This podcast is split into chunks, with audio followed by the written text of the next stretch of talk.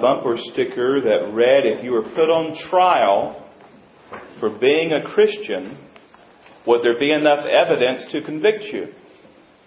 If you were put on trial for being a Christian, would there be enough evidence to convict you? I want you to think about that. And Christian, I want you to honestly answer that in your own heart and mind today. If you were put on trial for being a Christian, would there be enough evidence to convict you? Now we know that living a certain way doesn't make anyone a Christian.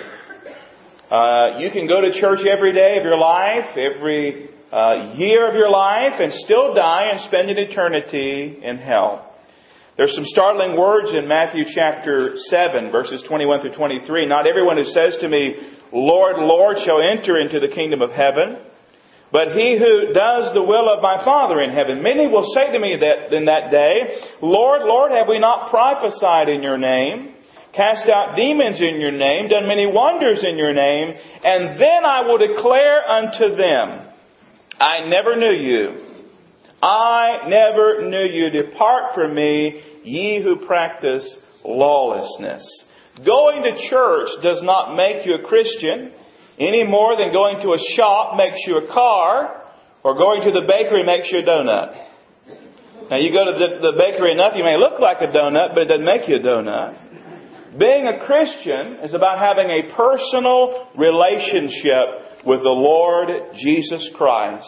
We must repent of our sin and take Him by faith alone. Ephesians 2, 8 and 9, for by grace are you saved through faith and that not of yourselves it is the gift of God, not of works, lest any man should boast. Now listen, if you're trusting in anybody or anything other than the Lord Jesus Christ today, take you to heaven and forgive your sin, then you are lost. say that again. I want you to hear it clearly, plain and clear. If you're trusting in anybody else or anything else other than the Lord Jesus Christ to forgive you your sin and take you to heaven, then my friend, you are lost. And I beg of you today, I plead with you today, to turn from your sin to the Lord Jesus Christ and take Him and Him alone. Now we know our lifestyle doesn't make us a Christian, but being a Christian should determine our lifestyle. Our lifestyle does not make us a Christian, but being a Christian should determine our lifestyle. In other words, being a Christian changes everything.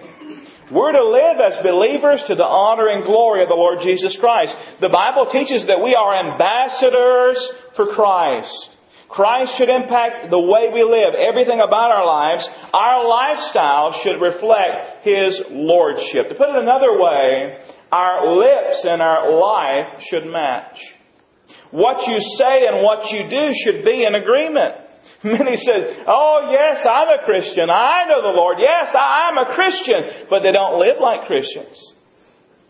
Matthew 5, 15 and 16, nor do they light a lamp and put it under a basket, but on a lampstand, that it gives light to all who are in the house. Let your light so shine before men, they may see your good works and glorify your Father which is in heaven. Our life and our lips should match. Our walk and our talk should match. Our calling and our living should match. We should live like Christians. If we're a Christian, we should live like Christians. We know that. You might be thinking, preacher, that's the best you've got today? The best you've got today is to say, listen, if you're a Christian, you should live like a Christian. That, that's what I got today. And many people say, yeah, that's right, but you know what? They don't do it. It's one thing to say, it's another thing to do it. Gideon, our man Gideon, we're studying. We're looking at his life. We're looking at those days that are post-war. He's been used of God in an awesome way. And Gideon's in the hall of faith in Hebrews chapter 11. He's considered a hero of the faith, and God used him in an awesome way. But we're finding in his post-war days, he did not always live the way he should have lived. He did not always live as a follower of Jehovah. And today we're going to take a look at Gideon's lifestyle. And as we look at Gideon's lifestyle, we're also going to look at your lifestyle. Now today we're going to find Gideon at home. You can go ahead and be finding your place there in Judges chapter 8. And we're finding Gideon at home. And listen, who you are at home is who you really are. You see, most of the time when you're home, you're real. It's the real you in your home. Now out here and in church and out in the world, you can pretend, you can make up, you can cover up, you can act, you can put on a good show. But at home, the real you comes to the surface. Now I know there are exceptions. There are those who maybe are having affairs and covering them up and acting at home. But for the most part, when you're home, it's the real you. And that being the case, if I were to ask your husband about you, if I were to ask your wife about you, they could tell me about the real you. If I were to ask your children about you, they could add a little bit more about the real you. And hopefully, ideally, who you are here today and who you are at home are the same. In other words, you're real. You're a man or woman of integrity. You know, I wonder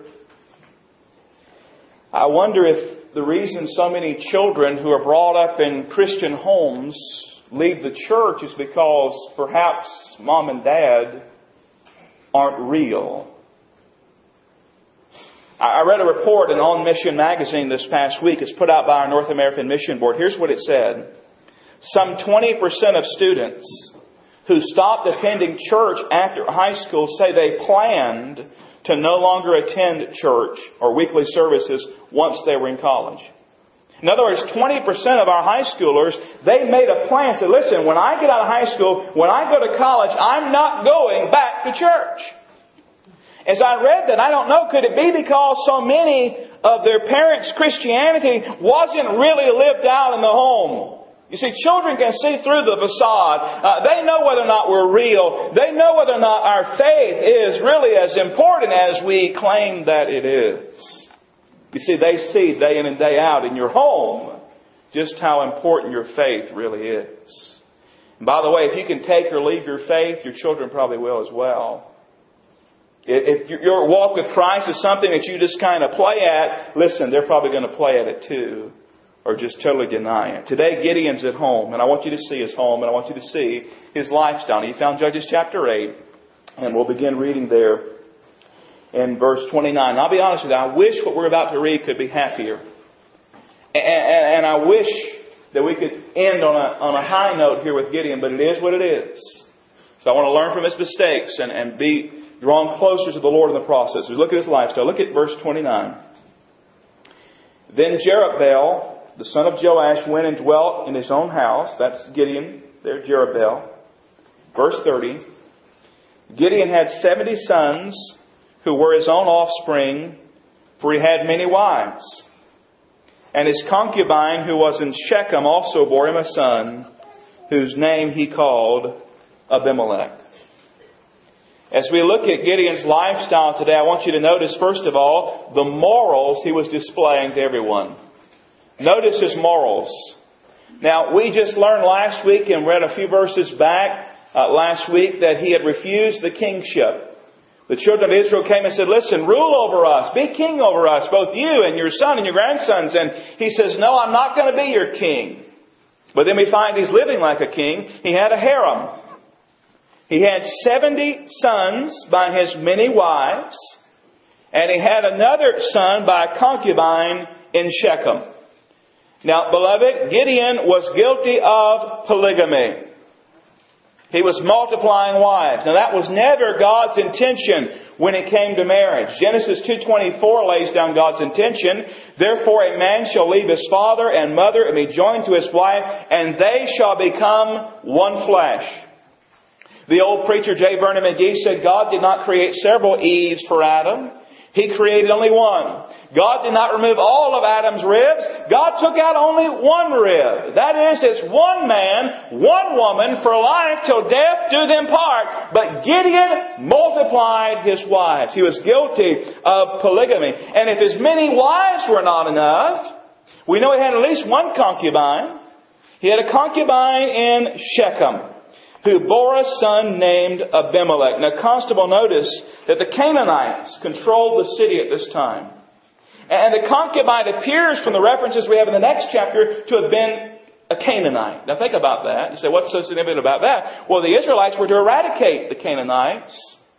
But Gideon decided to marry one. He had a concubine among them. Now anybody looking at Gideon's life could very easily and accurately accuse him of being filled with lust and sensuality. Gideon was not a one woman man, he was a many women man. He had many wives, he had a concubine. His life did not match his lips. Back up to chapter 8, verse 23. Then, then Gideon, uh, but Gideon said to them, I will not rule over you nor shall my son rule over you. The Lord shall rule over you. Now Gideon was writing what he said there. Listen. Was that what was going on in his life right now? Was the Lord ruling over his life? Was he submitting to God's will in regards to his family life? No. His morals did not match with the fact that he was a man of God. He was busy multiplying wives and having all these children and having a concubine in Shechem and having a child by that concubine. I think Gary Phillips was right. He said this about Gideon. He says, it appears that his life became increasingly carnal. Rather than becoming more like God, he was becoming more carnal and more worldly. And it may seem today that I'm being very hard on our man Gideon. And I don't mean to be hard on him. We want to rightly divide the word of truth and want to show it for what it is. And it's apparent that Gideon got way off track when it came to his family and when it came to his lifestyle. Yes, he was a hero of the faith. Yes, God used him. But Gideon did not finish as strongly as he could. We notice the morals he was displaying to everyone. Notice, secondly, the message he was sending to everyone the message he was sending to everyone. When people looked at Gideon's life, you can bet that they looked at his life. I mean, you're talking about a national hero here. And when they talked about Gideon and their houses, and when they were out in the field talking about Gideon, what were the people saying? I imagine they might have said something along these lines. Hey, did you hear Gideon got another wife? Hey, hey, did you hear Gideon had another son? Which wife was it this time? Did you hear about the concubine? in Shechem that Gideon got pregnant? Ladies and gentlemen, whether you realize it or not, whether you want to acknowledge it or not, your life is sending out a message to those observing you.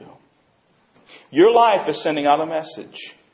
You've probably heard it said before, but it's worth repeating. Be careful how you live. You may be the only Bible some people read. You may be the only Bible they read. When I look at Gideon's life here in these verses, I ask, where is God in Gideon's life here? I don't see God mentioned. I don't see obedience to God. I don't see God reigning preeminent in his life. Now, in all fairness, Gideon did make an impact upon the nation. Verse 33 says, So it was, as soon as Gideon was dead, the children of Israel again played the harlot with the Baals and made Baal Berith their god. And so they at least waited until he was dead before they went out to out and out worshiping Baal again. But I don't see Gideon in his lifestyle reaffirming and reestablishing the worship of Jehovah alone. In verse 27, you know, he made that, that ephod we talked about last week, and he set up that ephod, became a snare, and they played the harlot with us, uh, with it. Did Gideon tear it down? Did Gideon make it right? We don't see it here. It appears that Gideon was too busy multiplying wives, making babies, and making a name for himself.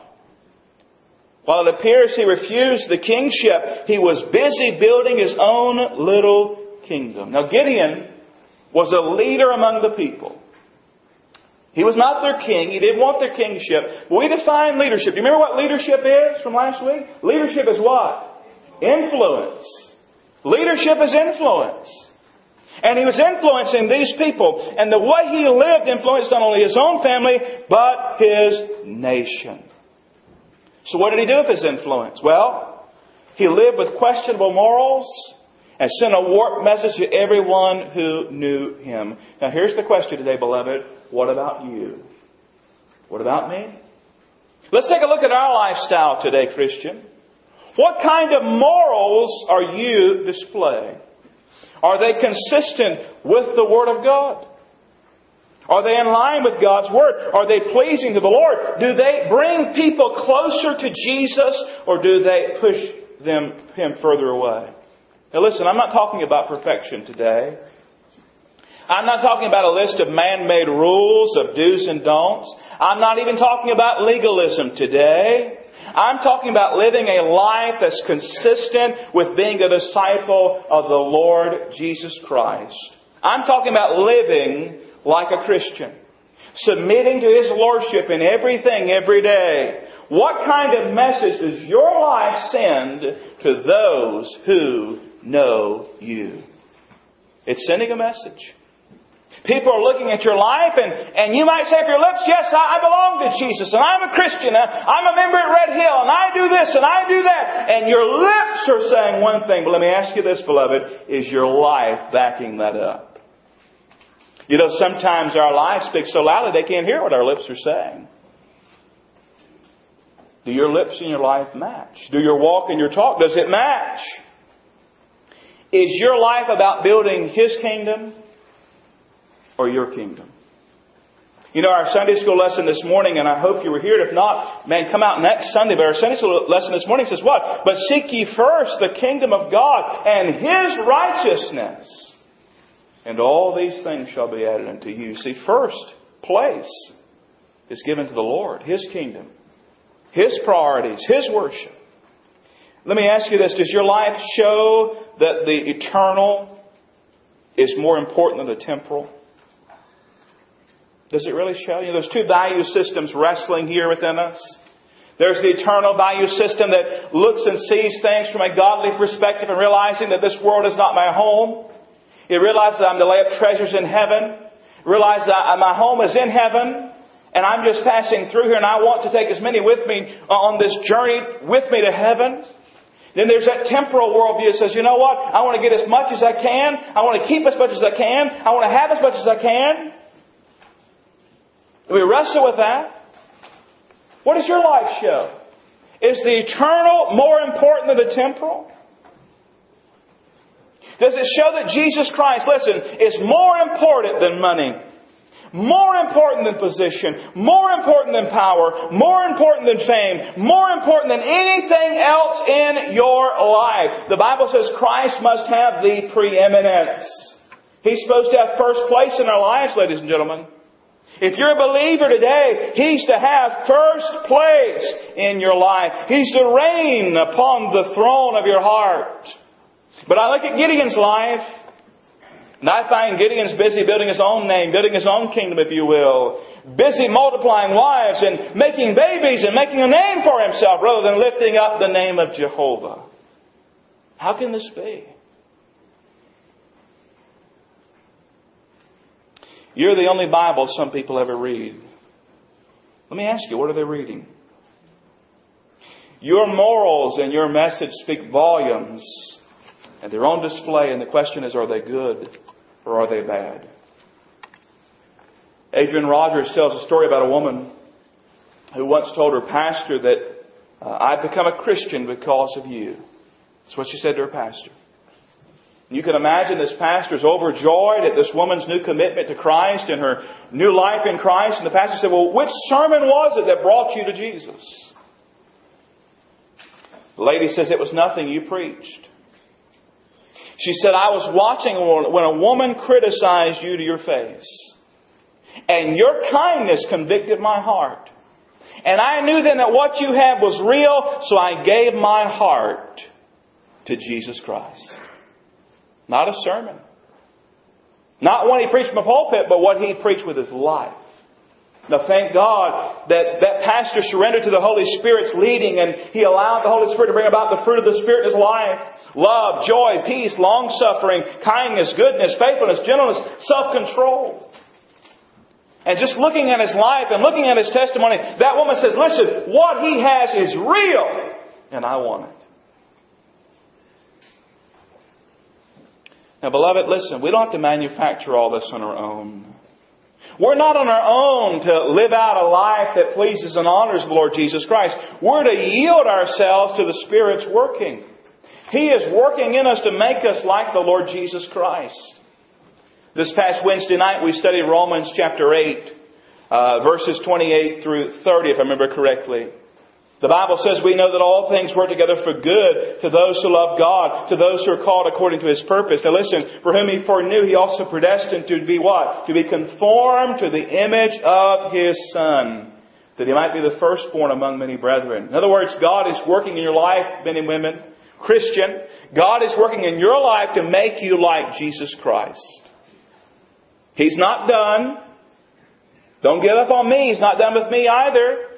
But He's working in my life to make me more like the Lord Jesus Christ. And He's the one that makes a difference in our morals. He's the one that makes a difference in our message. He's the one that makes a difference in our lifestyle. The Holy Spirit. You see, it's not up to me and us, up to us to live like a Christian. Listen to Galatians 2.20. I've been crucified with Christ. It is no longer I who live, but Christ lives in me. And the life which I now live in the flesh, I live by the faith in the Son of God who loved me and gave himself for me. You want something to chew on for a while? Take Galatians 2.20 and mull it over and chew it over and meditate on it. There's so much there. I am crucified with Christ. It is no longer I who live, but Christ who lives in me. And the life which I now live, my morals, my message, my mannerisms, everything about me, the life I live in the flesh, I live by the faith of the Son of God who loved me and gave himself for me. And I yield to the Holy Spirit and I say, Spirit, control my life. Control my mind. Control my mouth. Control everything about me. And I live a life that's consistent with the name I bear. Listen, don't ever, don't ever flippantly use the name we have. Listen, we are Christians. Whose name is in that word? Christ. We bear the name of Christ. We're ambassadors for Christ. And so I ask you today, men and women, As others look at your lifestyle, be honest. What do they see? Do they see morals that are consistent with the Word of God? Do they, do they hear a message with your life and from your life that says Jesus Christ is Lord of all? When they looked at Gideon, his post war days, it was filled with multiplying wives and lust and sensuality and building a kingdom, if you will, for himself. Now, if we're not careful, we'll be just like Gideon. We're going to look at Gideon's legacy next week, but today we're looking at our lifestyle. What's your lifestyle look like today, friend? Think about your morals. Think about your message. What are you saying to the world by the way you live?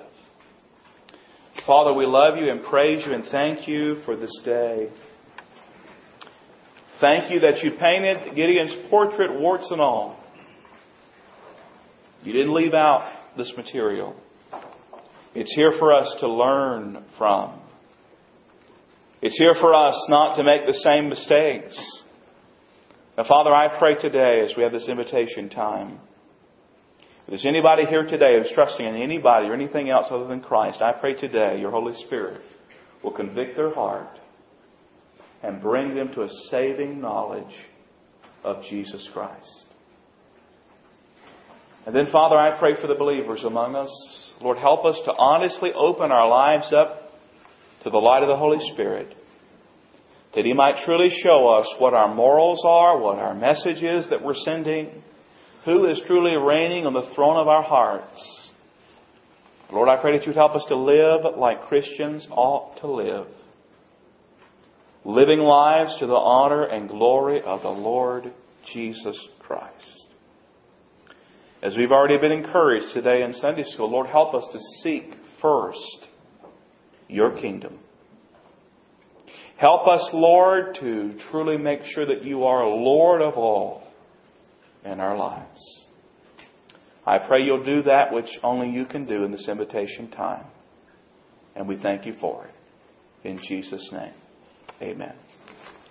Our closing song today is 457.